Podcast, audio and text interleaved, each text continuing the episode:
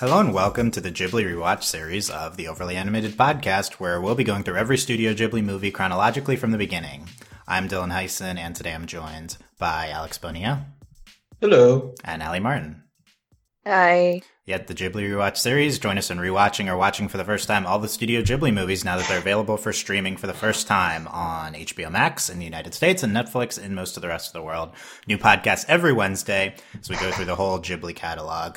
Um, find all the ways to contact us at overlyanimated.com. Uh, I'm, I'll be taking you through all these movies as a Ghibli expert, joined by Coast with a variety of Ghibli experience. And today it is time for Pom Poko, the highly anticipated Pom Poko discussion. Um, we'll be talking everything about this movie. Spoilers for Pom Poko. We'll only vaguely refer to the other Studio Ghibli movies, but watch Pom Poko and then come back and listen to this podcast. I also want to give a special language warning for this uh, for this discussion. We will be using a variety of terms, probably I assume to describe male genitalia, considering the content of this movie. So you are warned. We'll be talking about. Uh, biology terms and other other related terms. Okay. Uh, well, okay, that was very smooth, Dylan. There you yeah. go. There you go. Um, we'll be discussing both subs and dubs. I don't, I've not, never seen the dub for this movie. I don't know if anyone, I don't think anyone else has, but apparently J.K. Simmons is in it. Um, and, uh, but primarily, right. well, now I regret it, kind I of. I don't know. And uh, Jonathan Taylor Thomas, who was famous for like a second in the 90s. okay, there you go. Um, and we will, but uh, yeah. So either one you watch, it's fine. We'll be we'll be discussing whatever. So watch what you prefer. Okay, time to get into Pom Poko though. We are in 1994 now. We're back to Isao Takahata. Um, this uh, movie is was uh, surprising to me. Was a success in Japan, the top domestic movie in 1994. Um, I think at this point, probably any Ghibli movie that comes out is going to be a big success in Japan. We're kind of over the hump of them being a famous studio in Japan um, by 1994. Um, this is uh, a very strange movie. Uh, it's uh, Americans, at least.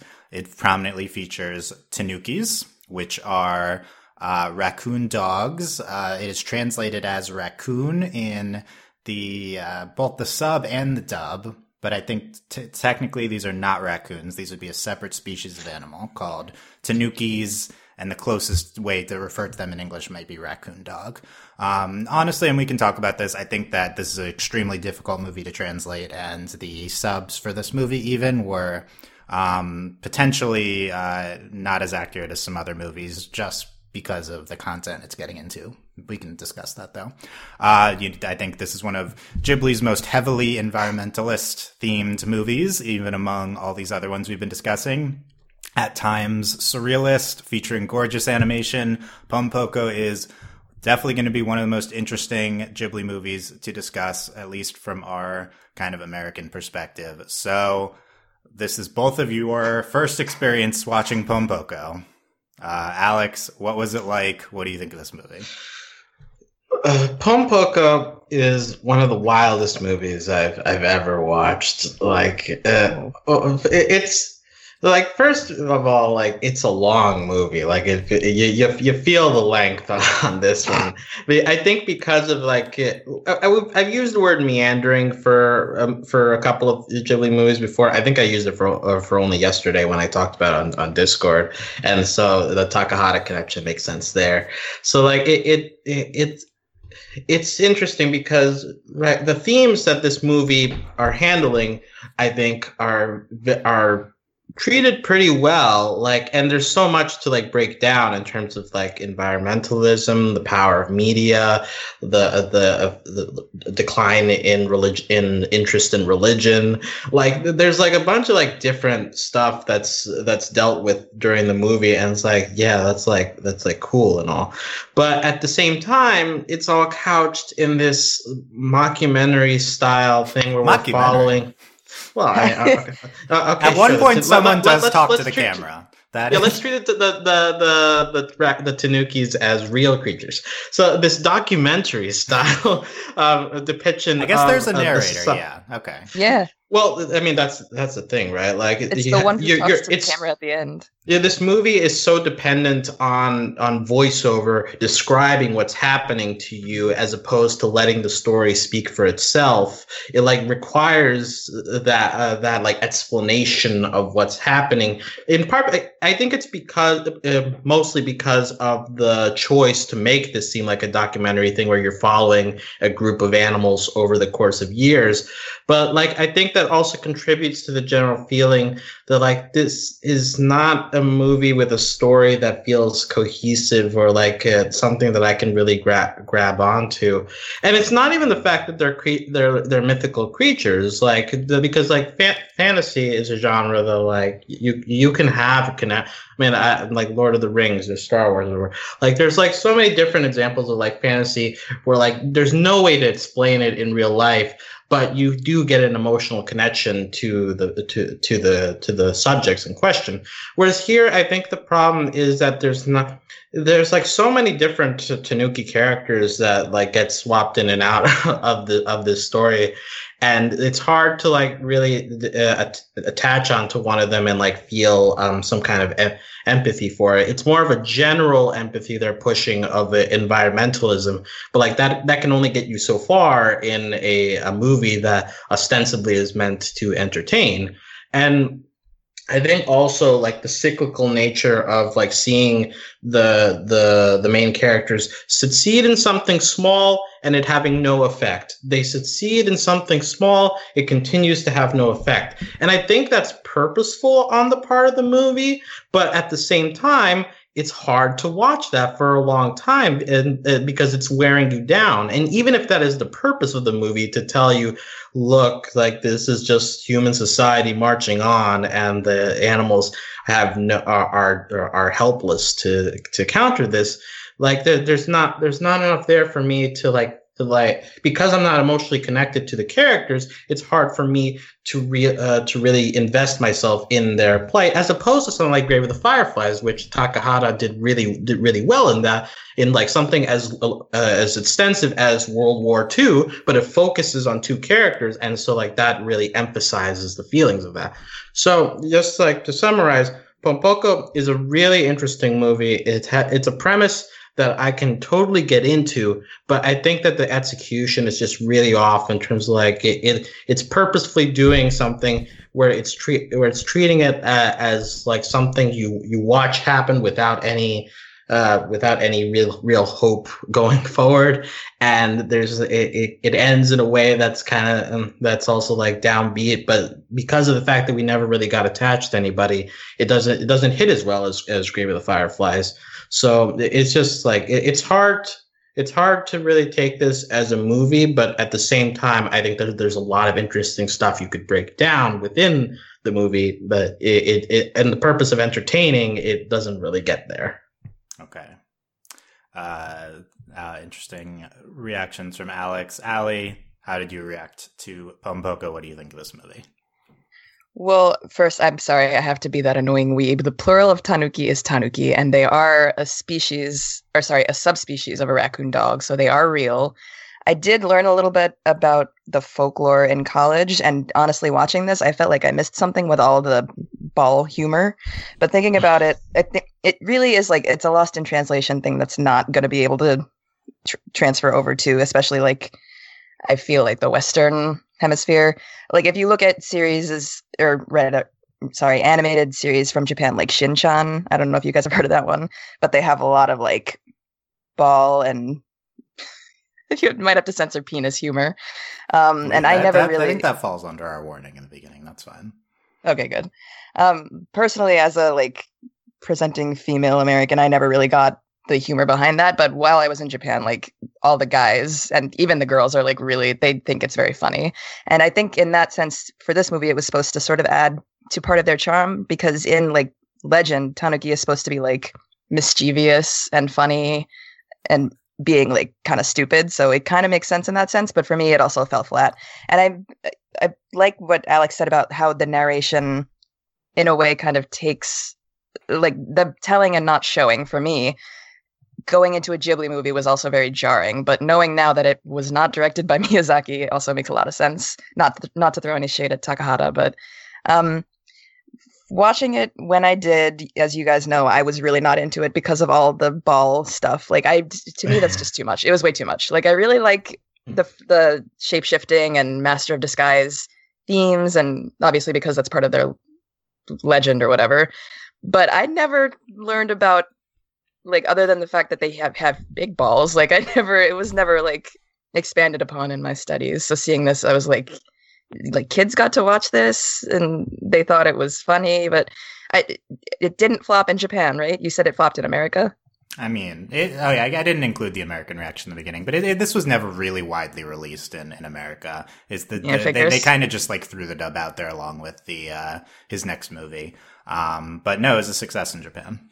Okay, I mean, it, it, to me, it makes sense, and like Alex mentioned, with the themes of like environmentalism, themes of urbanization, I, I, I did expect that because when you see a Ghibli movie, it's either or like one of two things or both of the things. It's like raising up, empowering strong women, or telling you about the environment and why people suck and why they ruin it. And that part, I really enjoyed, but I don't know, it didn't land as much for me. I guess in part because it was so realistic and it was a Ghibli movie. I didn't expect it, even though I probably should have just like looking at the cover art. Um, I do want to watch it a second time because I think I would enjoy it more. Um, but I'm really, I'm super on the fence, kind of leaning towards I did not like it still as a whole. I think it was done well, all things considered, but I don't know. I'm really, I'm really iffy about it. Yeah. Okay. Well, we uh, can... uh, uh, get into. I, I would. I would just uh, throw throw people one way or the other on this. Yes, Alex. Well, I, I would just comment that, like, of all the movies that we watched uh, in this uh, watch, I think that this one is one is one of the ones that's going to benefit the most from a rewatch, just because on mm-hmm. first watch your uh, your your brain kind of gets like taken uh, gets a bit hijacked by like trying to understand the folklore of it all. Yeah and so you kind of get distracted from like what uh, what like the the story and thematic stuff is because you're just you're i mean and like understand you're like okay, so the Tanuki, they're like using their their balls and they're shape shifting. Okay, okay, okay. But like, I think that a, that a rewatch, like especially for for the for these kinds of movies where they they throw so much lore at you, you need the rewatch to like get the re- the rest of the story a bit more down pat. So like, if for anybody who's watched it once and is like, oh, I, I don't get it, I, I, I would say like a second watch, it, it I feels very likely to change your view of this slightly. Yeah, well, yeah. that's a good transition into my thoughts. But we also said that about only yesterday a lot. Um, we we said, uh, you know, on that podcast, Delaney just watched it. She didn't react positively to the ending. Michelle and I were like, having seen it a few times, like we really love the ending. Here's why. And so, yeah, I think Takahata's movies do have kind of that quality, that rewatch. Yeah, because like even Grave, quality. like yeah, I think so too. Grave, yeah. Mm. And and Ali, you got yeah. I think uh, Ali said not uh, expecting it to be so kind of realistic and stuff. I think that is Takahata's trademark, and it's really interesting uh, seeing realism told through animals instead of humans. Um, one of the most yeah. interesting characteristics of this movie. So I, I, I did see this movie with, along with all the Ghibli movies uh, when I was watching them for the first time, like many years ago. And this is never one I really got into, um, and not one I've really seen since then. I may have rewatched it once since my initial viewing, but this was the first time in a long time. And I think for the first hour when I was rewatching it, I had kind of the same reaction, wasn't super into it. But then around hour 15, I think things really started coming together for me in this movie. Um, and I was really floored by the last 45 minutes of this movie. I, I was as floored as I've been by some of these big ticket Ghibli, Ghibli movies. Um, really emotionally affected, really thematically affected by what's happening. Um, I think visually, this movie just kicks it into high gear around then with the the, the ghost, the goblin parade. Um, yeah, definitely. Just a visual spectacle I was super into, and it keeps going. I think with with some of those incredible visuals throughout. Um, but the the environmentalist themes, uh, I, I, think it's it's really well done at the end, and yeah. I, I want to talk about a lot of the reasons why. But I ended up at the end like loving Pom Poko, and I'm really happy because I, this movie is considered by some people to be re- one of Takahata's greats. Um, you know, I think like uh, for me, when I think of Takahata's great movies, I think uh, Grave of the Fireflies, Only Yesterday, and uh, Tale of Princess Kaguya. I would put this movie up there now with these ones. I, am in. I'm in on Pom Poko. I'll, I'll, try to explain why I think everything is really, really works with with this uh, environmentalism. And I also think like originally I thought of this movie maybe more as like the as the um, the ocean waves type of movie where uh, I talked about that last podcast. Like we, before Ocean Waves, it was kind of like all incredible. You could consider them masterpieces in a row that we discovered on this Ghibli rewatch. And then I think Ocean Waves is like fun. It's good, but maybe not up to that level. Uh, but it's, it's, you know, it's purposefully, it's not, it's kind of their TV, more of a low key release for them. I, I think, I think Pom Poko for me is now more towards the earlier group of movies. Like I, I think there's a lot here that uh, is is really incredible. I think this is kind of a culmination of a lot of things Takahata's been doing. Um, the animation in, in, this movie is some of the best I've ever seen in any animated movie. It seamlessly blends disparate animation styles together. And mm. I didn't even realize it was doing it, honestly. Like, I, I, kind of understood, but it just, it didn't even stand out to me as, as impressive until I took a step back. But, like, uh, uh, uh only yesterday, it has two disparate animation styles throughout and then at the end merges them together for an incredible ending. This movie does it throughout the entire movie. This is Takahata yeah. bringing bringing that to the uh, the next step. Um, so I don't know. I, I, I'm glad that I'm getting more into Takahata now with this this Ghibli rewatch because now I see him kind of as the different animation style kind of master, um, in a way that, that kind of distinguishes him from Miyazaki. I think like he, he, several of his movies combine really interesting styles together. And, and, you know, we'll, we'll see in his next movie, he's like at a, it's a, it's a completely different style. Uh, interested to get into that one again. But, um, yeah, I, I was I was really affected by everything happening at the end of of Pom Poko. I want to get into its environmentalist messages. Um, to me, that's like the highlight. I mean, that's often our first discussion point yeah. um, in well, these Ghibli rewatches. But but with with this movie, I think um, we talked about only yesterday. Wow, that movie really says it's environmentalist themes, just blatantly, very clear cut. I think this movie very clear cut as well, very apparent, very overt themes that it's getting into here. Yeah.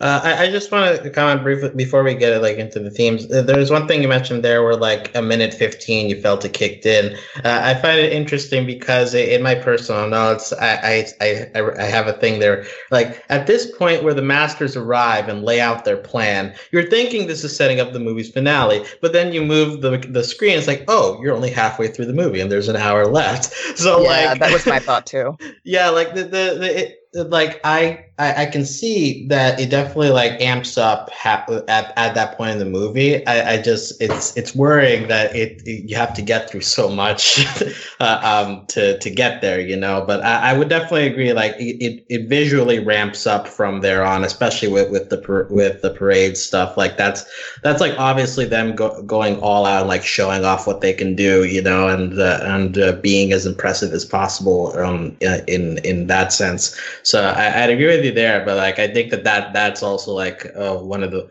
one of the big big uh, length length effects is, is that the, that climax is so stretched out.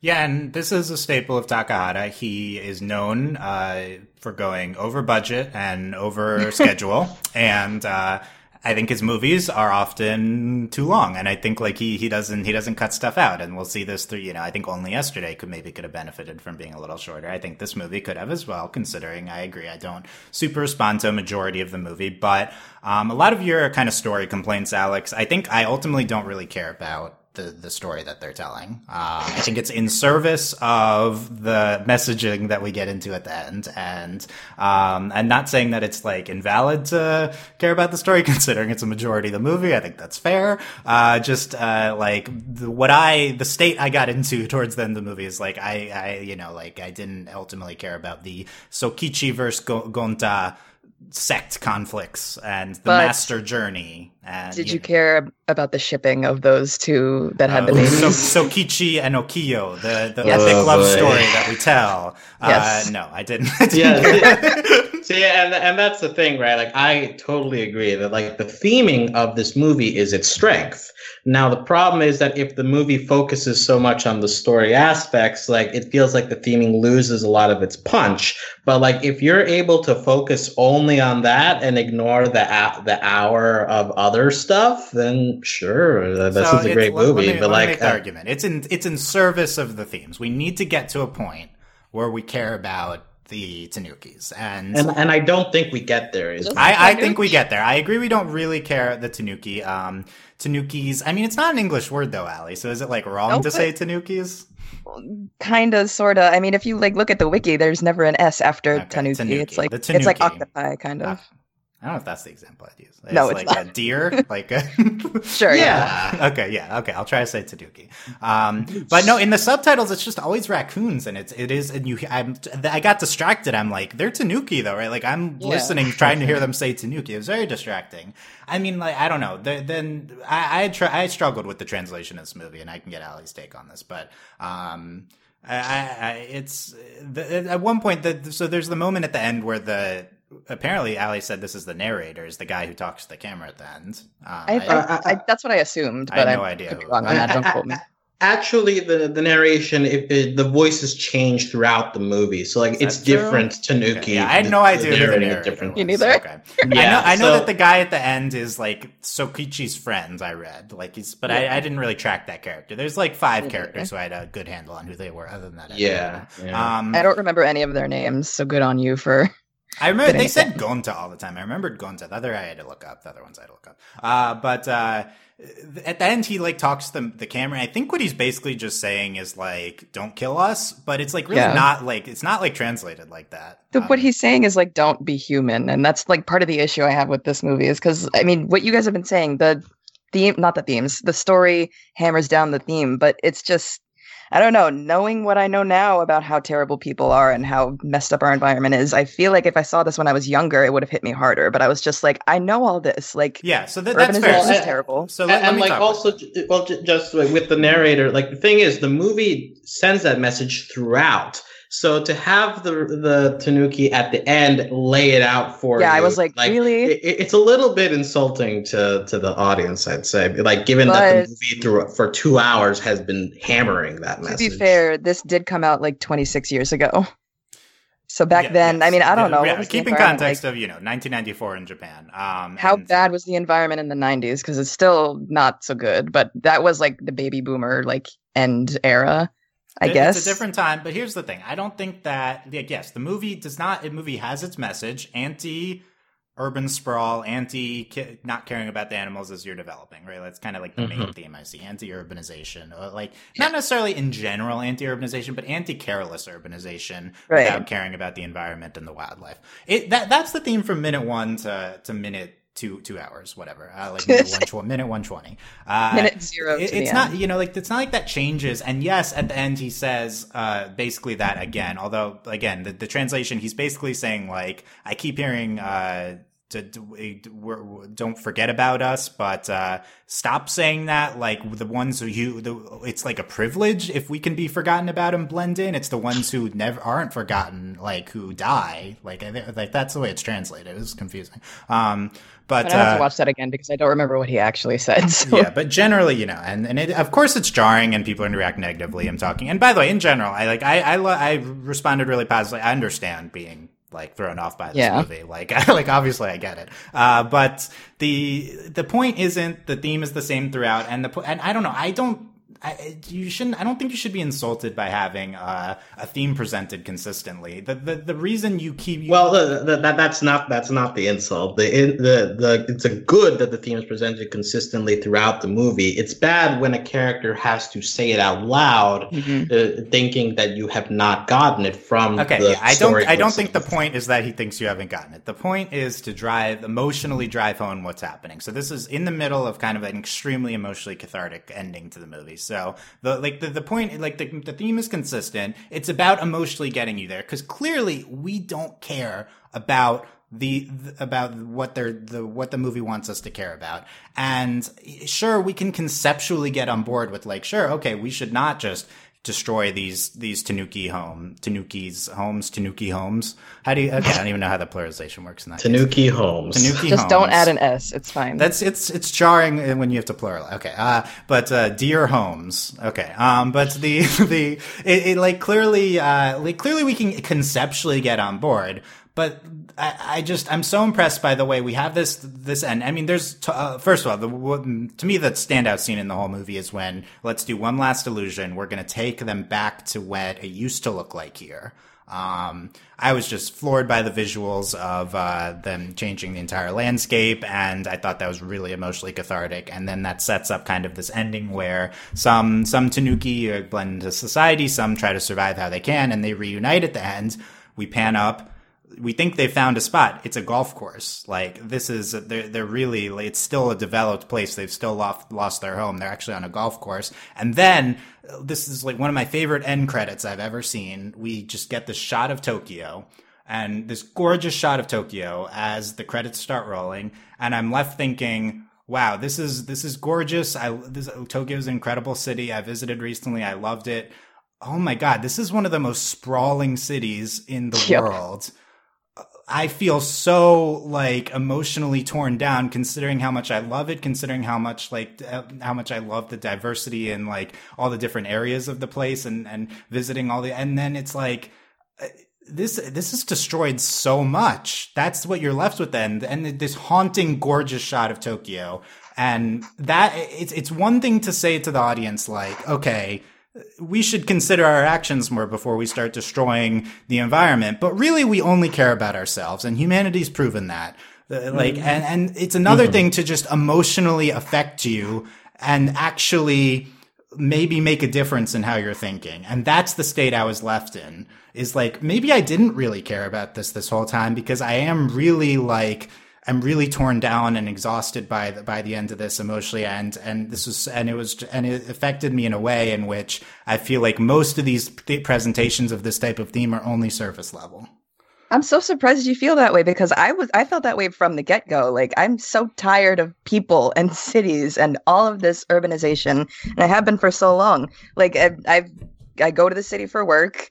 I love the city, but it's like one of the worst things in the world, in my opinion. Like any time, any kind of city. Like I love the convenience because I'm a fat American, but it's disgusting and it's just gross in general for the state of the world. And like I'm just, I was so exhausted going into a movie that's about that without like fantastical elements that like Mononoke has or something.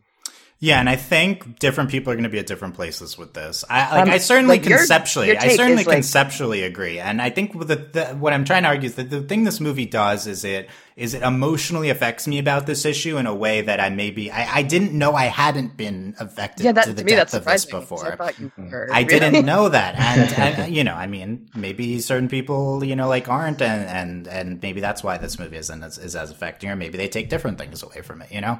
Um, yeah. But and then you know, this is a very specific type of environmentalist theme of urban sprawl. I, I you know, I'm, I'm maybe more attached to different different aspects of it, but I think it's also the specific place I am. You know, like having just just been to the to the place yeah. where this takes place. Mm-hmm. I think it is is is very affecting in that regard. Um, Listen, I lived there for a year, and it still didn't affect me that much.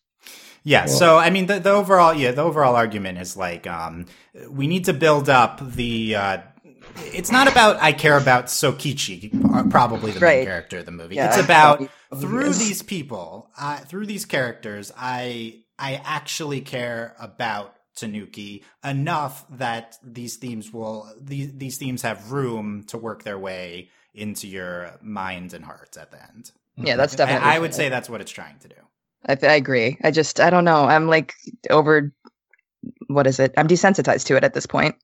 Well, I'll, I'll, I'll say, um, Dylan, you used the word exhausted, and I, I think that that is the the aim uh, of this of this movie. And it, it's funny because like it, most environment, I feel like in general, like animated movies, like you get, well, I mean, I guess with all movies, right? Like you get the con- the conflict, and then you get a resolution. Whereas here, like it's conflict that is ultimately um, you know unfruitful and they have this last stand where they get to see their old home at least visually one last time before it's gone for good and therefore the end of the movie is them forced to live on on the in the human society. I, I compare that to something with like uh, i mean I, am I'm, I'm sorry to bring this up but like happy feet is an environmentalist movie oh no but where, yeah that's true. Well uh, yeah and like the, the that second half of that movie is like trying to ha- hammer the message of hey humans are ruining the the uh, the the polar ice caps and we need to make the humans notice us and that movie it, may, it it portrays it as a successful effort, but because of the fact that like it's it is a fantastical um, solution. Like there's no way that like dancing penguins in real life would ever cause us to actually change our ways because we know how humanity works. It doesn't have quite the same effect as something like Pom Poko, where it's showing you the the the nature of the of the machine of humanity that's just going to keep pressing onward no matter what animals would do, even if they had this kind of of uh, of, con- of consciousness to them, like to to do all these plans and still fail. So, like in that sense, I would I I I applaud the movie for for taking a, a, bold stance in terms of like again like this is speaking to takahata's realism right that like he can go uh, he can uh, um, commit to a, a downbeat uh, ending but be, to hammer home the realism of the issue yeah yeah, and it's it's an exhausting, depressing ending. I mean, it's it's. I don't think it's like they are celebrating at the end. I like. I think, but the the, the main. I feel like the main state that I'm I'm left with the end is like I really now understand, but at what cost of the actions of humanity? Like, but at what cost? And that's, I think that's the, the, the thing the ending is trying to convey. And, you know, like he, he, and that, that Tanuki does talk at, at the audience. And like, I would say, like, it's at a place when you're most emotionally vulnerable, considering the, the, the like rampant efforts of the end of the movie to try to get you to care. Um, and I think it's like, it needs all that effort because I think people don't care. And, and, uh, and and even people that do care, I think it's like like I think and I think I, I think I articulated this, but it wants you to care more than surface level, and uh, yeah. so he does he does talk at you, and um, I, I don't think he's saying what's so simple as don't kill us, but he's like okay, and now he's actually addressing us. That's like the the most heightened emotional plea, like the most direct emotional plea, um, and. Uh, and I like I would like to know a little bit better exactly what he was saying. But uh, to me, it felt kind of like it felt like it was directed towards children more than anything because he like also kept bringing up the fact that he was like, um, yeah, like people, not people, Tanuki who can shapeshift do exist, but you really have to worry about the ones who don't. And I'm like, okay, but this is reality. Tanuki do not shapeshift; they're just animals. I mean, I don't know. I could be wrong. We're all living in a simulation, so who knows? Like, it might be true. I definitely think people, uh, especially our culture, considering American media area, are very anti yeah. heavily moralistic endings at this point. Um, and so well, this, this, movie kind of came like direct, like here's the more Captain Planet style. Here's the lesson of the day, right? Um, so, and I think this movie, you know, it came out t- more towards the Captain Planet. Here's the lesson of the day time than current. So I think we should consider that. Um, but uh, that's not inherently right. You know, I don't think there's any like inherently in, like, intellectually higher state to like not no. have the moral told to you. I think this movie is trying to do it in a context of enhancing the ending of the movie. Yeah, I agree with that.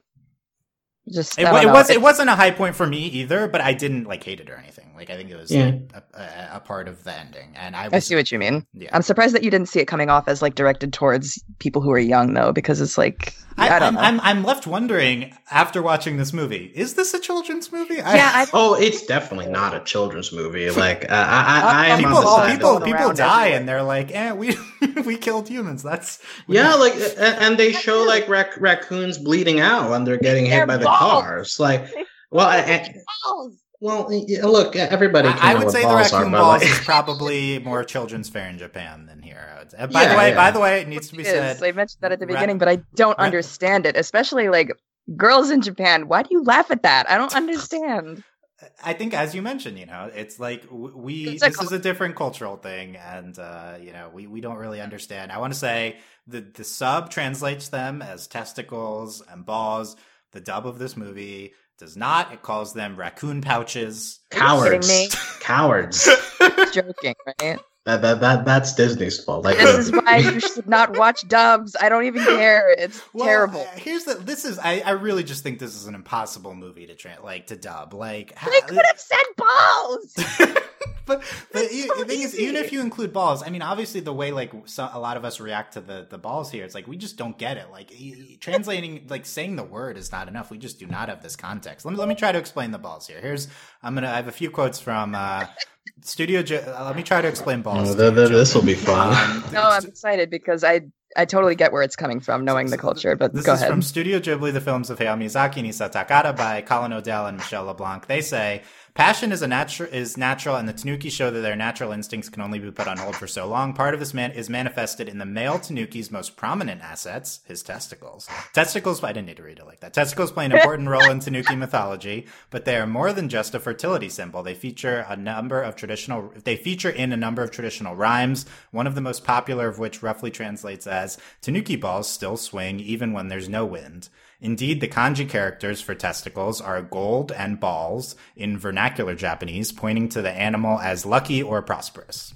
Which is all accurate. And I Uh, well, uh, which is funny because the Tanuki in this movie are neither lucky nor that prosperous. Right. I mean, I think it's ironic to, to, to center this around Tanuki. Probably, it's probably more affecting as their pro- their their place as these uh, sympathetic, trickstery, uh, like symbols of good. I mean, I, that I assume that's like uh, they're just like a positive symbol, maybe, or like a funny symbol. In... Yeah, it's kind of I don't know. It's like back and forth because they, it in not mythology in the folklore, they're seen to be really like mischievous and kind of stupid. But when you like go to temples or sometimes I guess I don't know shrines, they do have the gold balls and people like will pray to them for certain luck. Like it's like certain specific things, like maybe I don't know, give me money or something.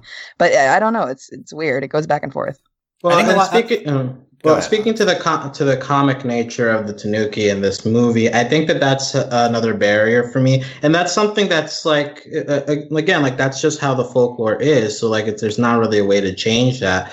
But like the the Tanuki in this movie are characterized as easily distracted. They debate a lot. They celebrate after every small victory that they get, and so like that that kind of uh, of uh, of action where like it feels very repetitive af- after a while of like seeing them like talk about stuff and they don't do anything afterwards or they get dejected easily they get uh, distracted so like all, all of that makes makes it hard for you to really sympathize with with this uh, with with this uh, with this society as much as it is terrible that they're losing their land but like I can't get attached to to characters that like are, aren't that just aren't really getting like uh, banding together. So the point where like the finale is like that group splitting up into like three different uh, factions I think like the ones that like go off into the into the sea to never be seen again the ones who like get the chainsaws and the ones who hope for the TV so like just like they never really you know ba- band together and that's like something you you kind of expect from most movies in the third act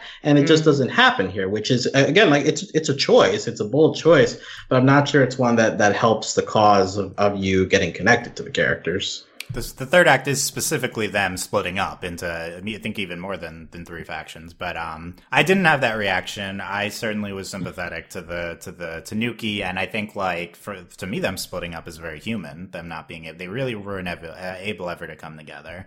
Um, and part of them splitting up is like, okay, now they're finally going to try and put into practice all these different ways they have of maybe saving themselves, and just nothing is wor- like works. Like Mhm. humans are just too un too callous and uh, something like and the, like maybe the small thing of their plea to the media does eventually connect in a small way that they set aside some parks and like that's the only result that ends up happening um yeah i mean i the I, I you know i don't think it's like supposed to be like some like motivational uh, overcoming i think you know we're we're seeing these different aspects these these different people of them I, it, it's like true, definitely true that I was never super attached to the specific characters. I think overall I found them very sympathetic, though. Yeah, I mean, just because they're animals and people suck. Like to me, that's just a given. Animals do no wrong. They're just trying to live, and people are also just trying to live. But they're very. We have the like cognitive brain ability to think very hard about what we're doing, and a lot of the time we just choose not to, and we put ourselves before anything else. And I hate people. That's my hot take. Uh, I mean, you know, supported by the movie. Uh, here, let me read. Let me read uh, Odell and LeBlanc's uh, overall assessment of the movie for like the the positive take that I and I, I do see mixed reaction to Pompoko. It's not as popular as the other ones, but so, I, some people want to con- consider this in in in Takahata's great work. So I want to present that perspective from from like the the scholarly perspective. They say Pompoko is a glorious film full of joie de vivre and humor, but also mourns a past that cannot be reclaimed. The mixture of folk songs, rhymes, and mythology makes for an exuberant film that offers just a glimmer of hope in the, that the, that the young rebelling against their parents' greed and myo- and myopia may once see a better world. The humanity in Takahata's films is perhaps most apparent when his protagonists are not human, and Pompoko is a perfect illustration of what animation can achieve and live action can only aspire to. Mm. Um, that's their their assessment. I think that, to me that transitions well into the animation as as a, clearly a big reason why they reacted well. Part of my big part of my my reaction to this movie. Um, can talk about the the Goblin Parade first. Um, I think that's another thing that's tra- translated question mark Goblin Ghost Parade. I've seen Spooking War. Um, Spooking you know, War. I saw that. Yeah. Mm-hmm. Uh, no, it's Goblin Parade is more the, the most accurate. Yeah, but they're you know they're not goblins. They're uh well, they're Tanuki. No, they're not. But the like imagery they're trying is, to be goblins, like, ghosts yeah. and ghouls yeah. and ghouls. Yeah, like ghoul. Yeah, yeah. I think I think like, it's fine. Um, I don't know. It's it's it's a long, uh, disparate sequence from the rest of the film. I would say. It's clearly one of the more appealing things, visually at least. Um, to me, by the way, something I didn't mention, right? Once the Goblin Parade starts, we start interweaving these moments, these small moments with humans that I think really help help the end of this movie. And part in the Goblin Parade, we see these two men eating, I think ramen or something, and no, they're drinking. They're sake. drinking while it happens behind them, and yeah, they're uh, drunk. they like don't believe it. Um, mm-hmm. There's a moment when there's uh, kind of two women and two kids which I was like, are these? Can they? Are these, moms, are these gay right? moms? Yeah, are they're gay, gay moms. Thank you. Because I was very. I, I, I, I was like, these are gay moms, right? Yeah. I think they were walking into the same house. They're gay moms. They, the I guess is, they could have been apartment. two different people. Yeah, it could have been two different families. But I don't know. To me, this is like second movie in a row with Takahata where he's potentially had background uh, queer characters. That, uh, maybe maybe we're just, we're just shocked that these movies have multiple women talking to each other. Like, well, that is surprising. They looked pretty good. No, I I assumed it was a family, but yeah, we spend like a minute or two with them, and um, then at the like during the transformation sequence, like let's bring it back to how it used to be. There's this family who is looking at the the Tanuki. I found all these really uh, emotionally affecting all these moments with with humans that they brought in. Especially with the parade too. Like you see these people like they're watching it in awe when they're supposed to be freaked out. And i mean eventually with some stuff they are freaked out. But they're like oh like this is meant to entertain us and not to like teach us something. Like the tanuki are trying to do this to tell them to like back off. Like the spirits are angry with you for your behavior or whatever. But they're like oh my god i'm so like this is so so much fun it's so cool so and very like modern nice. reaction type. It's like, oh, let's put this on the gram. Like you could totally see them. Uh, like I was like, like oh, that's yeah, exactly. Like that put it time. on the gram. I thought it was very effective in the way that like you're supposed to be mad at them for thinking the way they do, which I mean, I really liked it. I thought it was successful, but it also made me so angry, and it's supposed to. So job. Yeah. Uh, I was like, duh, of course you'd respond that way.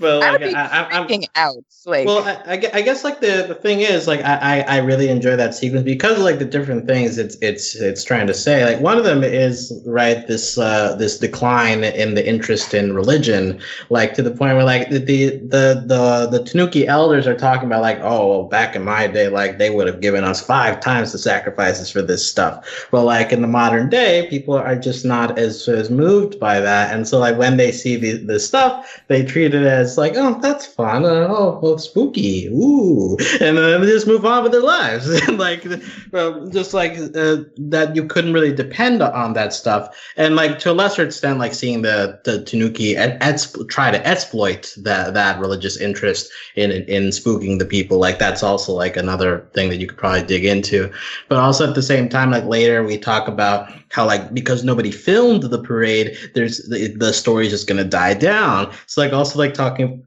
talking about like the power of media right? That like causes don't don't get traction unless somebody chooses to to uh, expand it to the to the world.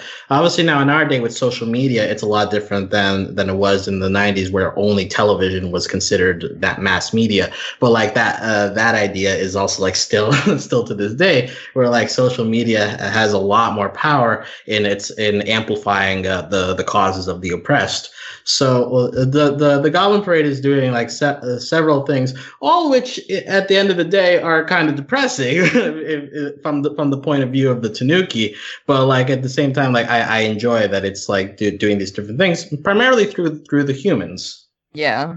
Man, if the, if the Goblin Parade was now, people would be live tweeting. That. I'm like so mad lot that you more. mentioned that because it's so true. It They would be- really they, just they be- would believe it. Yeah. They would be making TikToks dancing behind it. It's Oh, like man.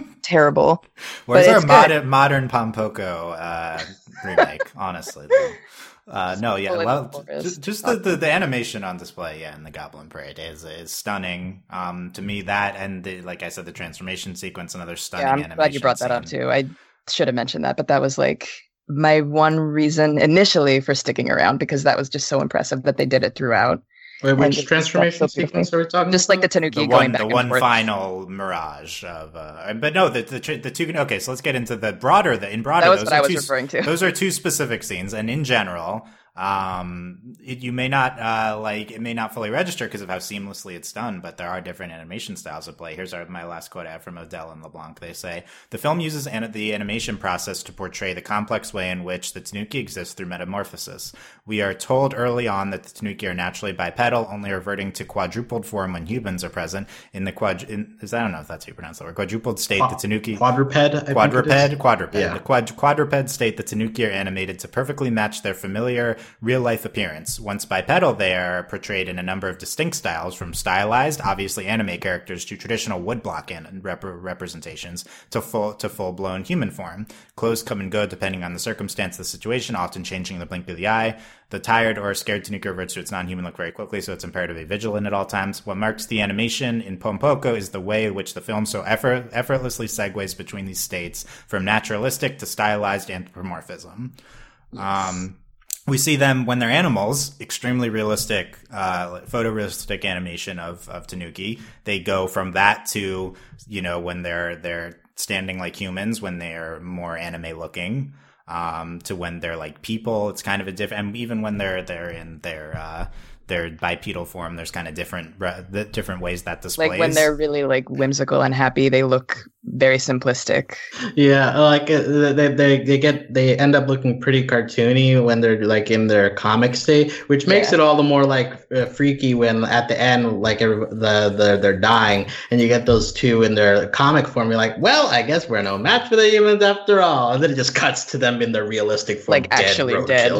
so like yeah, that's pretty with, like nothing in between. So the, the yeah, the, the, they they they the definitely different animation styles are used, and I think think uh, there there are places where it's used effectively. Yeah. I'm not sure I've seen another film that blends styles like this through the entirety of its run. Yeah, no way. Like in Ghibli, you do see it happen like maybe once or twice. Like I can think of like Howl's Moving Castle is something where it happens a couple times, but this like it does it for two hours basically. Yeah, I think like it's easy to overlook how visually impressive this movie is. One of yeah. the most visually impressive Ghibli movies. Definitely in the modern day we compared to like spider verse right? Like that, oh using like diff- differently animated characters in the same span. But the fact is that this does that doesn't happen very often in animation history. Yeah. Japan yeah, has just always been on another level, honestly. Yeah, and at this point, it's still all hand drawn the way they're doing it too. Like what? In the nineties? We're we're approaching that breakpoint of moving somewhat digital with Ghibli, so we'll get there. Well, then like um, they use a little. They, I think they use live action for like a brief second, and they also like do like video game style. Uh, video, animation. yeah, that's true. Yeah, they do. So, oh yeah, that was so, like they, they they also experiment with that as well. I want to go back to like the um, environmentalism imagery too, because like in the beginning when it shows how like they're cutting the mountains out and they have like this image of a leaf mm-hmm, and like mm-hmm. little tractors eating up the leaf. I, I, I, I love that shot. A lot of the shots in the beginning, too. Well, just like the imagery of urbanization is just chef's kiss, very yeah. done well. And like right after that is like the the human gods, and they're like playing with the buildings, like yeah, that too. Toys, the like just yeah. a, a, a, really really um stamping on like humans control the world. It's very heavy and like East Asian religious imagery too. Yeah. Um. Yeah. Just I, I lot, a lot of these these really impressive visual scenes. I want to go back and just just watch for for those again. Honestly, um, yeah. on the environmental. The last thing about the environmentalism front is uh, this takes place. Uh, I guess it's more of a setting. So this takes place in Tama, which is like right outside of Tokyo, I think. Um, mm-hmm. It's it's about the Tama New Town development, where hundreds of thousands of people uh, like live from, and there was nothing there, and then they just develop this massive like hill into into the, this this great this big suburb in Japan. Um, and like we start the film in the '60s, I think when it's starting, and then in the '90s, where where most of the movie takes place, where they uh, are continuing expansion, I assume. Um, and uh, I don't know. Could. We'll. we'll I want to read more into this, but I think our next film we're going to be talking about, Spirit, uh, "Whisper of the Heart," um, also takes place in Tama Newtown. So we are going Oh, to wow. kind of see the, uh, the. You know, it's we see Ghibli. You know, we see different different things. Like it's a very negative depiction here, and then we just see the very human perspective. I think later, a very human centered story. That's. I think that's kind of why you have to you have to take it outside the human perspective in this movie and tell it from the Tanuki because when when you when you tell when you tell the the story from humans, it's just going to all be about humans and what humans are doing, and so like it is very powerful. I mean, I know it's like something that's done a lot now, and Pixar is kind of just done all these movies that are told from animal perspectives, but there's Well, and, kind of- and like it's been done by Disney since the 30s, so like it's just a, an animation tradition to do this. I'm just Yeah, reading I a guess little in, like, bit a about this way. city. It was made because people were having too many babies, basically. yeah. I mean, that's. I think they mentioned that in the movie too. yeah, yeah, but it is in Tokyo. It has a lot of history. I'm bored already, but but yeah, no. So, so I just I, I think like the there's there's put it putting the perspective, and I don't know if there's there's another Ghibli film that is uh, so non-humanly. Uh, so non-human of a perspective, but uh, to putting putting all this uh, storytelling through the Tanukis and just I building know. up this society and having the narrate like it's it's all just a lot to to try to Yeah. establish this this non-human perspective. Which that movie really about good. the cats does that have any Oh, yeah. environmentalist themes at all? Because I've never seen it. Mm, well, uh, not, that's in the grouping of movies that I have not frequently revisited. So uh, Okay. we will see when we get there. We'll find out eventually. Cat eventually. returns. Yeah, that's, Well, That's the only other movie I can think of that has like a huge animal perspective. that's true. Well, say, saying something for the human perspective, though, like when you compare this to something like Mononoke, right? Like that's like a human perspective movie about environmentalism, but like they're like the the main characters are shown as having effect on how people treat the land, whereas as you, uh, compared to something like like Pompoko, where like it's it's purely from the animal perspective, you're left with the powerlessness that like okay, these Mm. main characters, no matter what they do, they're not going to be able to do something. So like it's it's it's a it's a different um, aim. I, I I personally connect more to like seeing somebody make the change, but like this is all this is another way to appeal to emotions by showing uh, what happens if no one intervenes. I'm glad you brought those comparisons up in that way too, because now thinking about it, as someone who praises Mononoke, I feel like maybe Pompoko does at, at least express the disparity of like animals suffering in their environments in a much better way than Mononoke does because of how realistic it is. It, it Yeah, should we'll, go we'll see without when saying. we get but- to we'll see when we get to Mononoke. Yeah, I, I traditionally I felt like I would have been more on the side of like seeing kind of change implemented, being more affected by this, but I just really responded to this type of storytelling this time. So I'm kind of interested to to compare it maybe to Mononoke when we get there. yeah. Um, other other random things uh, that we haven't hit on. Um, the Go- Goblin Parade. We had a bunch of cameos from Ghibli characters. We don't get this a lot in, We in these did? movies. Um, yeah, in the beginning. So it's the, the the if you're gonna go back and look for it, there's like they're practicing, and then we transition right into the the actual parade. It's like during that transition, right in the beginning, we get uh, Totoro, Kiki. Porco and I uh, didn't yo- notice young any. Taiko. Um, It, is it, the it, really is like a, It's a very split quick, second. very quick. Yeah. no, I really uh, need to rewatch. This is yeah. depressing. You could just rewatch that. So you have to pause it at the to find it. But um, yeah, they're there. It's a very not a Ghibli move. Um, uh, and some other things. I want to some ending scenes we've been talked about.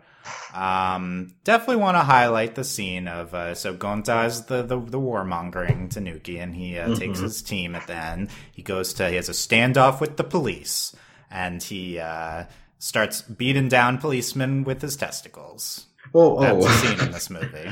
Wait, wait, I think right right before that though, I do want to briefly mention we we No, get the how, com- how dare you move away from me bringing up this scene? well, no, that's leading up though. But, Okay. but like uh, re- before that, his his gang is there uh, um, blocking off the the police, and you have both the hippie imagery of people tree hugging combined with the eco terrorist move of chainsawing a wooden policeman.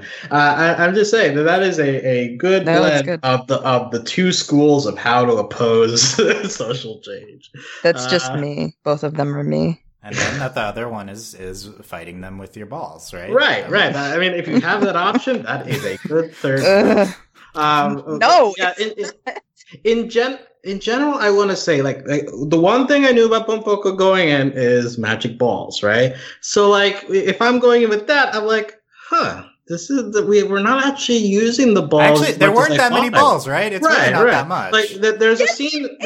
there's a scene. Mid- no, like, Throughout the whole there's like 50, there's like 15 minutes of balls in this movie. Yeah, No, the, the, there's the one scene where he shows that he can do it from his balls with Yeah. with the carpet, and then later, like there's a, a prominent shot of, of of a Tanuki enlarging his balls to become a wrinkly frog that he rides. Uh, but like Dur- those, during, are- during the Goblin Parade, they they, they make their balls into like pumpkin, giant pumpkins and stuff like that. They make it into Huh. a bridge. They make them into like parachutes. They use them throughout the movie, and Well, hate it. the, the, the parachutes is in this finale scene, which I would agree. Once we get to the finale, it's like, okay, finally, we're using this to its full effect. And uh, yeah, it was interesting to see Full a effect policeman, tra- um, yeah. s- uh, policeman being trampled by by squishy balls. Okay, yeah, sure. I mean, that's like the most effective. Like, if you're gonna go protest, just throw your balls in the police faces. Yeah. Yeah. Pumpoka's really tapping into modern times with that. It kind of is actually. You know what? I like it more now, but like, still, I hate it.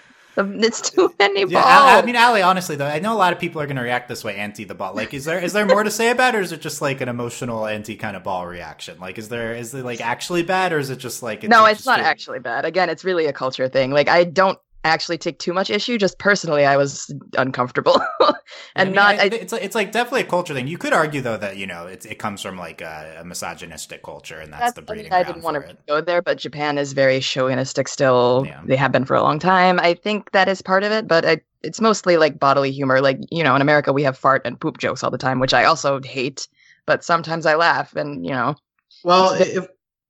If we briefly want to go into the into the gender um, treatment of this uh, of this movie, uh, I did find it interesting that like we never really get an explanation for like how the female Tanuki do it, whereas like we dedicate a whole scene to how the males do it. I think And, it's, I think it's all men using the balls. yeah, no, well, they don't have the balls, but there was a scene No, showing but like, that, yeah, they they, do- they can shapeshift, and Yeah. like Yeah, they never can really, shapeshift. Yeah. and we never really get Is it the again. shapeshifting innately connected to the balls? no.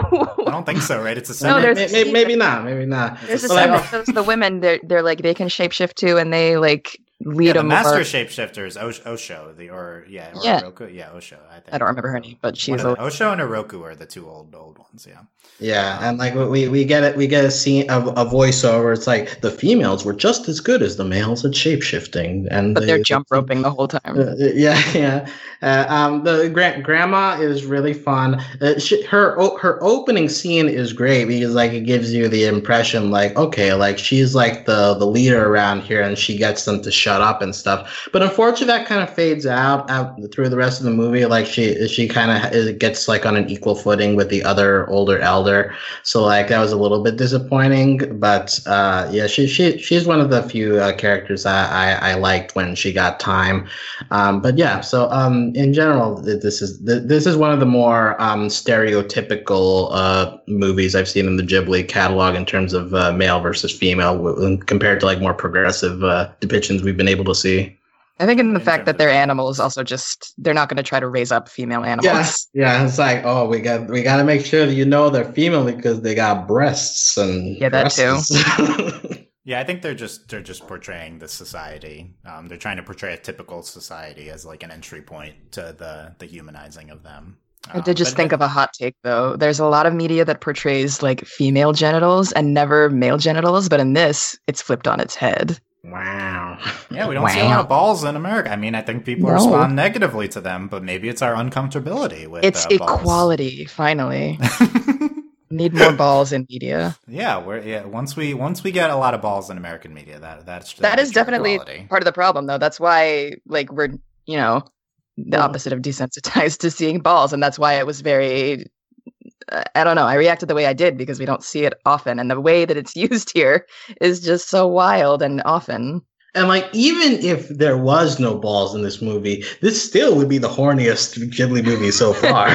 because Yeah, like, there's, the- oh, it's mating season. yeah, it's there's time. like, One like of the multiple love scenes. That shows a kiss. Like no Ghibli like there's maybe three Oh, other yeah. that I can this think count, of that Does this count actual- as one of the few kisses? Yes! A the kiss kiss followed Is the by kiss them between- cuddling. They do the nasty. So, right so after- Kichi and Yeah. Okiyo, is that the kiss? Yeah. Right? Okay. and that's then really, they have that's four the true ship.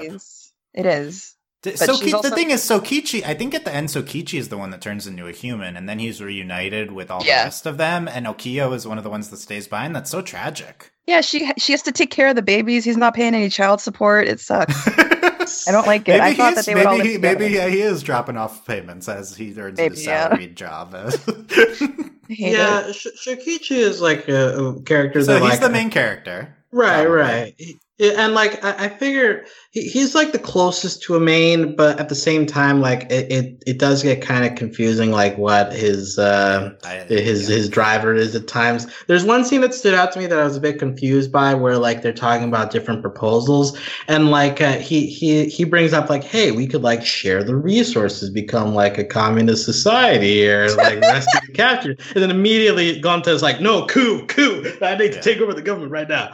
Uh, so, But then that also like and, and then yeah, and then it just like dissolve, like fizzles out, and nobody does anything after that. but like, I'm, I'm uh, they criticize Chokichi for sounding like a human, and like at the beginning of the movie, there's like a brief scene where he's like, "I watch the humans closely, so I can uh, I can understand what they do," and he like turns into a soccer ball and stuff.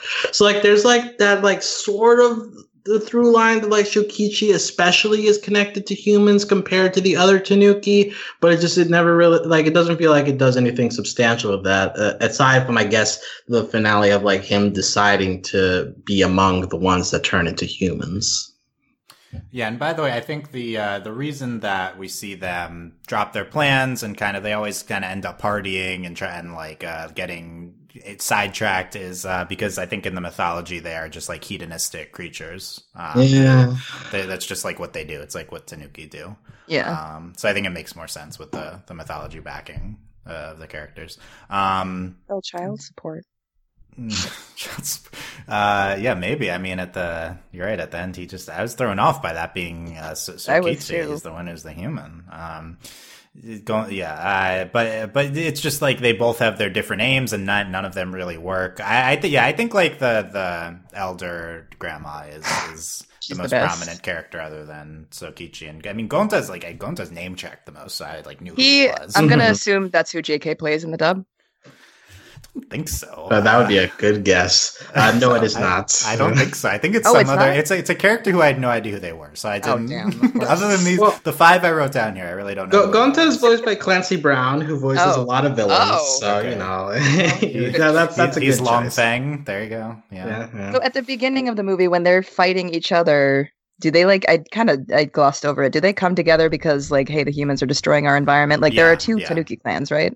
Yeah, I think it's Sokichi and Gonta, and then uh, Okay. Gram- Grandma brings them together. Like, hey, the humans are gonna kill us all. This is dumb. So yeah, Okay, so it was that those two were the people, or rather, Sokichi and Gonta were the two like I think so. to each other. Yeah, it, ta- it takes a little bit to get into the storytelling that we're doing, but uh, yeah, another kind of plot, I guess, is the they we send these three people out to try to find the masters of, uh, of the master transformers. Yeah, and Uh, then there's that other family that does transform into humans, like all together, like that live in the really big house. And it's like it's like a scene out of a like a K drama or a J drama rather. Like yeah, yeah. they're in their kimonos and they're like, "Oh, don't leave me." He's like, "I have no choice," and he's like a beautiful Oh. man, even as a tanuki. Yeah. Yeah, we get we get the other than uh, other than Tama, we also have a few scenes that take place in Shikoku.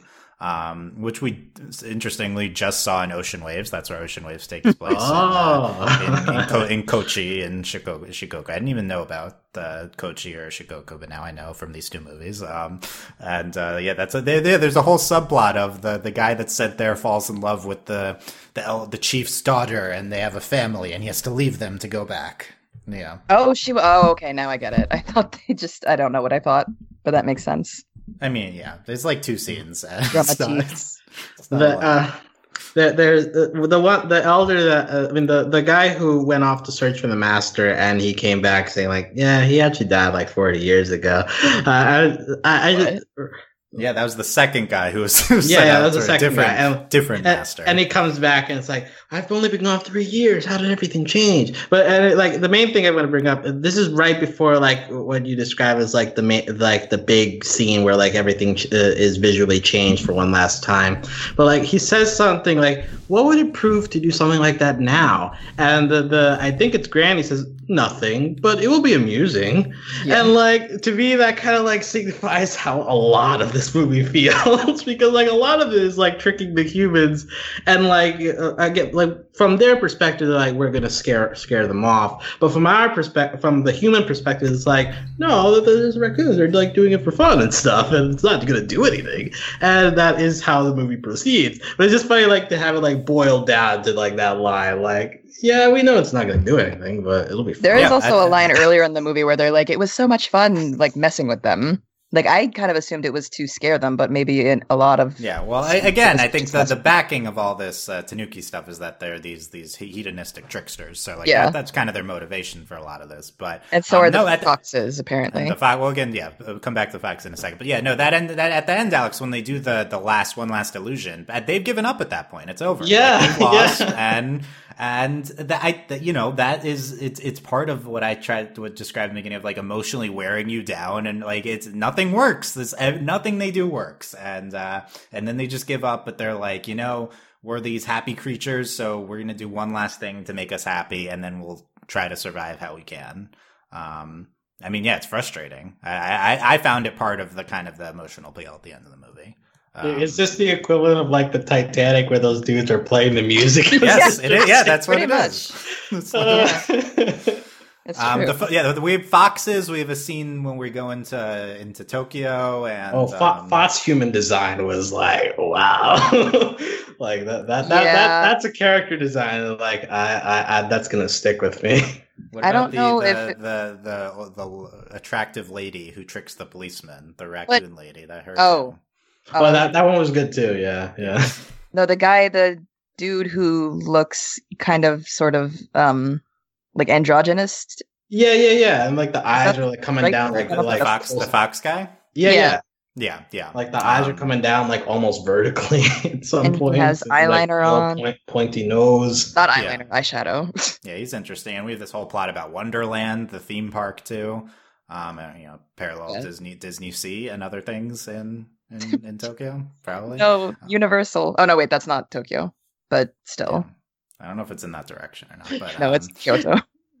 no, the, the the Disney Sea or whatever. But in general, theme parks around Tokyo, you know. So I think it's it's playing on that. And but yeah, there's there's a whole thing and the fox and um yeah. I mean, look, there, there's there's probably too much going on here. I I, I think so. Um, the foxes, I think, were were kind of fun, and the, and the, it's fun. They they get mentioned a lot as the other people who can shapeshift, and then you do end up seeing them. Um, and you see that they they've just resorted to trying to blend into society, and that, They- they- that's kind of depressing in its own right. They also Yeah. mentioned, and some cats can shapeshift. Uh, Ooh, we're gonna get a cat person. Yeah, yeah. And we ne- we, we never got a cat. We never got a cat Uh, person. That's so. yeah, that's the most depressing part of the movie. No cat person. Um, yeah, I guess foxes not not that. Uh, they ju- just look like a human though, right? And then it would just turn back into a cat, but it still look like a human. Yeah, Um, what I, I think that might have been the last thing I wanted to bring up. Um, any any other parts of the ending? Oh, okay. So there, the another I think emotionally affecting scene is the non-transforming ones. They just give up and they go on like a pleasure cruise to their death. Yeah, that's like a real That I also- scene. I didn't know how to feel. I like kind of wasn't paying attention to a lot of it, but it kind of made sense. Like they're just fed up with everything. I guess, right? Is that what it's supposed to be? Well, They, well, they, like they the- gave this- up this- and they're like, okay, let's party. We'll die.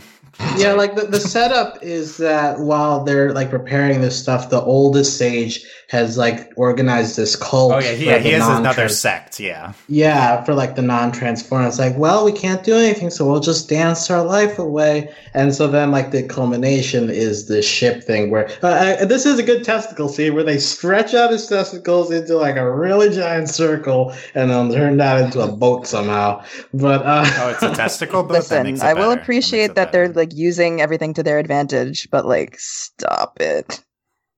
It, it's very Uh, reminiscent of like seeing like the um the boat from Road to El Dorado, like going Why off don't with all the use your Is it- tail? is it Why does it have to be the balls?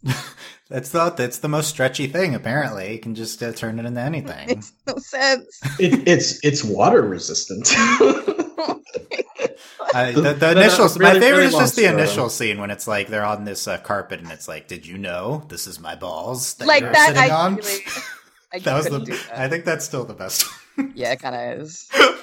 I laughed really like, hard, but I was so also good. very disturbed. They were just sitting on his balls the whole time. well, so uh, with with that ending, I think around then also like a- after um uh, uh, after the, the the the gang gets uh, killed off. While that's happening, there's also like the some of the dead ones join up to this giant head, and they like bounce around uh, on the highway and like Yeah. start cra- like breaking cars. Yeah, that's. I think that's that's Gonta's last stand. I think, Okay, and and then they die because they get hit by a truck, and they're like, "Oh, Okay, we never stood a chance." so that's Oh. meant to be literal. Okay, okay, because like it was so close to like the the ship thing. I was like, okay, is this like some kind of metaphor? I mean, I think like, that's literal too. death? I- Uh, Wait. I I mean, yes. but- I'm yeah, sorry, I I have to go back to the balls. I think I realized my like huge grievances. I want to know, does it hurt? Because like Oh. That's the yeah. problem I have with it. Like, there's I no guess way. not. I guess not. Well, the thing the thing is, uh, uh, like I, I battled with this too last night because it's like, oh, on the one hand, like it, in order for it to stretch, it needs this. to be like rubbery. So you you you obviously you wouldn't be able to feel anything to have that kind of stuff. But on the other hand, like if you did feel it, can you imagine the pain every single time you need to like shapeshift into something? Like, don't you also Um, have to be able to feel it to be fertile? Does that is that not how it works? I'm not It's sure magic, about the ooh, science there. But also, uh, also just want the, when they're getting uh, hit by the policeman, I did notice on second watch that the, some of the policemen are beating the the testicles and they deflate at some Yeah. point. So I think that there is some feeling, at least to the point where like if you hit it enough times, they begin feeling and like lose their uh, their um their uh, vol- volatility, so to speak. Uh, so Did you notice yeah. anything else about the testicle physics in the movie, Alex? Um, I noticed that like it's some like they, they like turn into into inflated balls, but then they like change it to parachutes above them. So like I'm curious about Yeah, like how like it like turns around to to do. Are you that. are you looking at notes or is this off the top of your head? This, this part is off the top of my head. I'm just like trying. I'm trying to remember all the balls. So some of the ball your ball talking points were written down though. Right, like oh, I- Okay. I- okay. yeah, yeah. That's that's good note taking on the balls. Yeah, thank you. Um, any any other ball notes you have you want to get out there? Oh, oh. I I mean, I already mentioned this, but the wrinkly frog is the best usage of the balls in this in this movie because, like, that's how balls actually are. The, the scrotums are wrinkly, so it makes sense that it turns into something wrinkly, like a frog. So, I, If you I, can transform it though, you could get rid of the wrinkles. I mean, sure, but that that that that feels like cheating. That's what I'm saying. Maybe Tanuki balls are not wrinkly. Hmm. Are all balls inherently wrinkly, Alex? Yes, I think so. I mean, I. Well, again, like we're talking about the scrotum, not not the balls themselves, but like the the covering. And, uh, they're stretching their scrotum, right? Right, not right. Actual It's- it's balls. not- they're not the balls aren't, stretching aren't also testicles. aren't. You know, so I don't think it would hurt because the I balls. Are the the I thought they were not the stretching every part of the like penis Oh, so ball think like the situation. actual ball is also getting larger? I mean, that's Yeah, possible, does, but like, does the uh, ball have to be part of the structure they transform something into? Like an eye or Apparently, and I something hate in it. a- uh, thank, thank you, listener, for surviving through this uh, Yeah, tangent. okay, that's the end of this discussion. Okay, there you go. Alex, any final comments on Pom Poko? Ah, um, it's a very cartoonish movie. Uh, one thing I did uh, note uh, at the in the intro is like w- when you're introduced to the raccoons being able to to transform whenever they want. Like you get like them like taking on like samurai and shogun and sumo wear, like just like all the the stereotypes of Japanese fighting uh, all in one scene and like that that continues through the rest of the movie where like when when you get into cartoonish mode like they they really they really uh double double down on that and so like but again like they mix the styles enough that it's uh it's survivable through throughout the movie. And um yeah in in general this movie like it's it's funny right? Because like it is very cartoony but at the same time as we've discussed for like half the podcast it deals with uh, serious issues in such a, a, a defeated way almost like of well they're they're not going to change this by the end of the movie and you're just going to have to watch it all fall apart so um it, it's a it's a very uh complicated uh movie to to, to really um to to break down and watch uh, so like in spite of all our ball talk, I think that this is uh, this is a movie that's going for some very serious messages. Uh, I I um, at least to me personally, it doesn't fully succeed, but I, I can see um, the the angle it's going for, and uh, yeah, it's just it, it's it's a movie that I had fun talking about, uh, much more fun talking about than watching, if that makes Well, sense. That's because you had a lot of notes on balls already. I, am like, I only had the frog line. Everything else was about like how like the media is being used and like how uh, how like the no face stuff was pretty fun and uh, very long. No There- face. We're not getting him for a little bit. uh, that Um, that, so that you, okay, music, a lot of you had a lot of ball talking points. Not all of them were written down. Okay, Right, right. Yeah. uh, that that music where like people are going hey hey.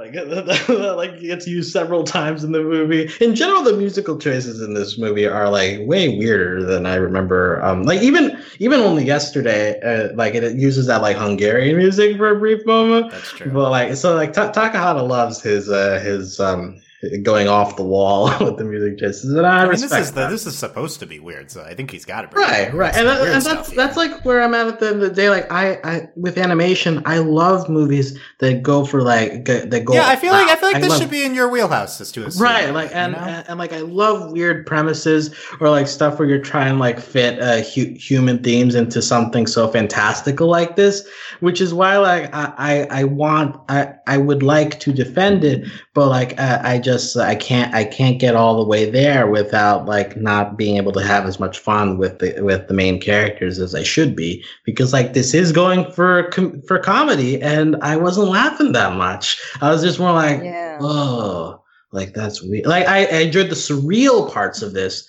I, I don't think the humor lands as much and that uh, that combined with like the character stuff like the theming uh, like while i can see what it's going for it doesn't hit me as much as i would hope for. So like it's just like there's all the ingredients are there. And I, I for whatever reason the soup didn't that, that doesn't I, I didn't like the soup. So like uh, that that just I think that just happens sometimes. But uh, I I really uh, Takahata I, is is a director that I'm really growing to love just for the swings that he takes in each of in each of his movies and I think that even if they hit or they don't hit I'm very glad to to watch these movies just to like have more in my more more expanding my mind as to what animation is uh, is capable of and like the the the ceiling and the floor of, of those efforts you know Yeah. Okay. I won't.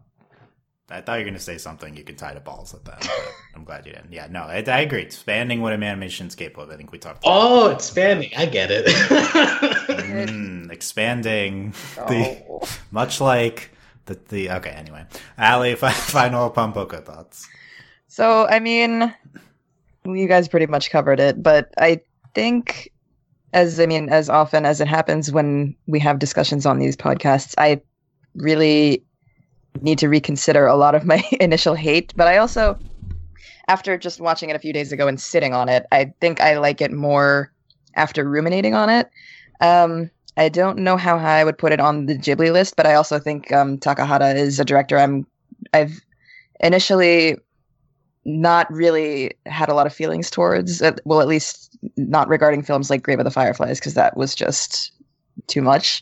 Um, but I think he is pretty underrated and not known enough, which is not so good. But I hope to watch more of his movies. Like I don't remember if I've even seen Only Yesterday or um, Kaguya yet, but Yeah. I'm definitely going to after this. Um, I don't know. I I'm still kind of on the fence about this, but I definitely am more positive about Pom Poko after talking with you guys about it, and also just thinking about it before we had this discussion. I think Grave of the Fireflies needed more balls in it. No. I think that's No. maybe was was maybe that would have saved them if they had some Oh my God. balls. Wow, it, yeah. it, it needed even more of the kids arguing with each other about what to do next and then not doing anything it needed I more also of that I do like your take that it's very like if we had Pom Poko now, like and the police, I don't know. If if you guys are protesting the police, don't use your balls, please. If you I listen to this. unless unless Unless they're, they're, like weapons, balls unless that they're are not attached Good to you. resource, you know. and, and make sure everything is recorded because nobody believes you when stuff isn't recorded. Yes. Live, live tweet everything. Yeah. Yes. That's the movie. Yep. Yep. TikTok Okay. spraying the cops with their own pepper spray. Okay, is that's a thing apparently? Yeah. Um, the uh, there's a lot of police stuff I think in, in this movie. Yeah. There's also the the changing Can- to the woman. Can we say the- that this film is anti is Antifa? Uh, I think this movie this movie is anti police and all other humans, based so that is included. And Okay, good. Anti, and especially anti the structures of society that are contributing to Yes. uh, to, to the, the the destruction of habitats, which uh, police are apparently a part of. Yeah. Considering that, I now rate this movie higher. So there you go. There you go. um, yeah, so I'm I I was happy to revisit Pom Poko here because I had a, a great experience with it, and um, I, I do think it's the type of movie it might it might play better play better on multiple more rewatches like uh, uh, other movies, and I want to revisit again just for the visuals, just to see if I have a similar emotional reaction. Um, happy to have. Uh, taken you know a movie that I one of the few Ghibli ones I hadn't really had as as thought about as much and uh, gotten into it a lot here. So I, think, think- that was Also, I'm sorry. I, I think I was also shocked when you were like, "It's very Japanese, so we need your take." And then initially, it's just balls in your face. I was like, "Is this Japanese?" do you do you agree that it ends up being like incredibly culturally like not in like I it's like in a very specific way, but it's it's more Yeah. and maybe it's more like hard hard to translate to Americans versus specifically cultural Japanese. But I think probably there's a lot we take for granted in here. I think you're right in a certain sense. Not really in like the environmental environment. Oh my god, Environmental. Yeah, I think those environmentalistic themes way. translate well. because it translates all across but like especially with at least the year that it takes place in and the baby boom that happened in japan i don't know if that happened in that year anywhere else but i mean i'm assuming it's all kind of connected but especially with the balls it's totally very Well- hard to translate and well, I- culturally I, I think that uh, I, I give American audiences more credit, and I would think that they would get. I mean, I think people can get over the balls. Like, I think that that's not something Mm. that should be as big, big a, Mm. a problem. But Uh, I- I- judging I, by I think- our discussion here, I don't know about. that. yeah i don't know Hey, we, we, we last, how long is this? I don't we, think we, you can we get went about over like 70 minutes before like really getting into the balls. But also I'll say like I think that the the Japanese part of this is that the the traits of the Tanuki main characters can't be messed with because they come from that folklore, but like because you're kind of you're kind of limited in that that like affects like how how much Yeah, you no, can I, do I, those I, I think that's a hard part to translate. Is yeah, understanding Yeah. the motivations Yeah. of them and the ball But- stuff. Just generally how the Tanuki are behaving. I think all that's very cultural. yeah Mhm. So that, that that part I would agree with. Like it, it, that that's probably something that gets lost. i was just definitely expecting like a lot of i don't know people like praying and in temples and i don't know like more culture than just folklore but i definitely see where you were coming from it's yeah, I guess it's, it's not like it's not like weeb culture. It's not like Right, yeah. Shinto culture. It's it's like weird like different it's like folklore myth- type mythological uh, culture, which I didn't really get to study a lot because my college program sucked, but it's okay. That, that, that's a fun a fun thing to think about, like how Totoro deals with like the spirit uh, spirits and like how reverential you should be of Yeah, I think Col- versus Totoro's something a like- little like more this, into the Shinto side. And- yeah, and like this is more like, eh, like people don't care anymore. Like let's just have fun with it. Yeah, that's an interesting aspect to that. I'm glad you brought up a few times. I'll look for that Yeah. one too in, in future. So let us know your reactions to Pom Poko, what you thought of the balls, what you Please. thought of the environmentalism. Genuinely find, curious. Find all the ways to contact us. Especially, actually, if any overlyanimated.com. Japanese people are listening to this, tell us what you think. Yeah, yeah. It's, Uh, other favorite movies involving raccoons. Maybe you can talk about Over the Hedge a little bit. Oh my I don't god. think I don't think so. um, I mean, we could. but What other we will. movies have raccoons in them? Oh well, Over the Hedge was the only movie I had in my mind. So. That's the only one I could Tanuki, think of. Tanuki only, no raccoons. Come on. Okay, we can fair. talk Super Tanuki. Mario Bros. Three. Yeah. Okay, Mario. yes. There's some. Uh, I think there's probably Tanuki in. They need to add balls to the movie. costume. It's a Japanese game. Get with the times. Yeah, they did take the balls away. From Mario doesn't have giant balls when He he, needs a them. Tanuki. The Nut Job. That's a raccoon. Okay, all right. I think this- Mm, okay. Okay. Um, next up, Whisper of the Heart. Very different Thank movie. you. No ball talk coming up in there. Uh, let's get it. So we got it out of our system here. That's it. No, I think there's. I don't think it'll apply to any other Ghibli movie. We'll see. Guardians of the Yeah. Galaxy. That's a raccoon. Okay, there you go. What if he's really a Tanuki in Guardians? Oh of my god, not please. And that's why he can talk. That'd be that'd be better. Yeah. What if he starts transforming in the next one? I mean, uh, that that the Rock, Rocket would definitely say balls a lot. He would say Yeah. balls, yeah. Okay, we should suggest that to them. Okay, that, that that's it. We'll see you for uh, oh, Patreon too. Patreon.com slash overly animated. Thanks to all our current patrons.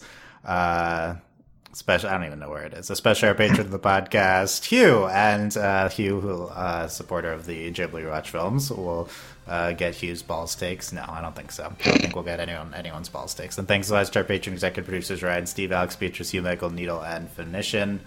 Uh, back for Wh- Whisper the Hearts. Um, also excited for Yamada's coming up as the next Takahata film. Um, Oh, that's the one. yeah. So uh, thanks for listening, guys. We'll see you next time. Bye.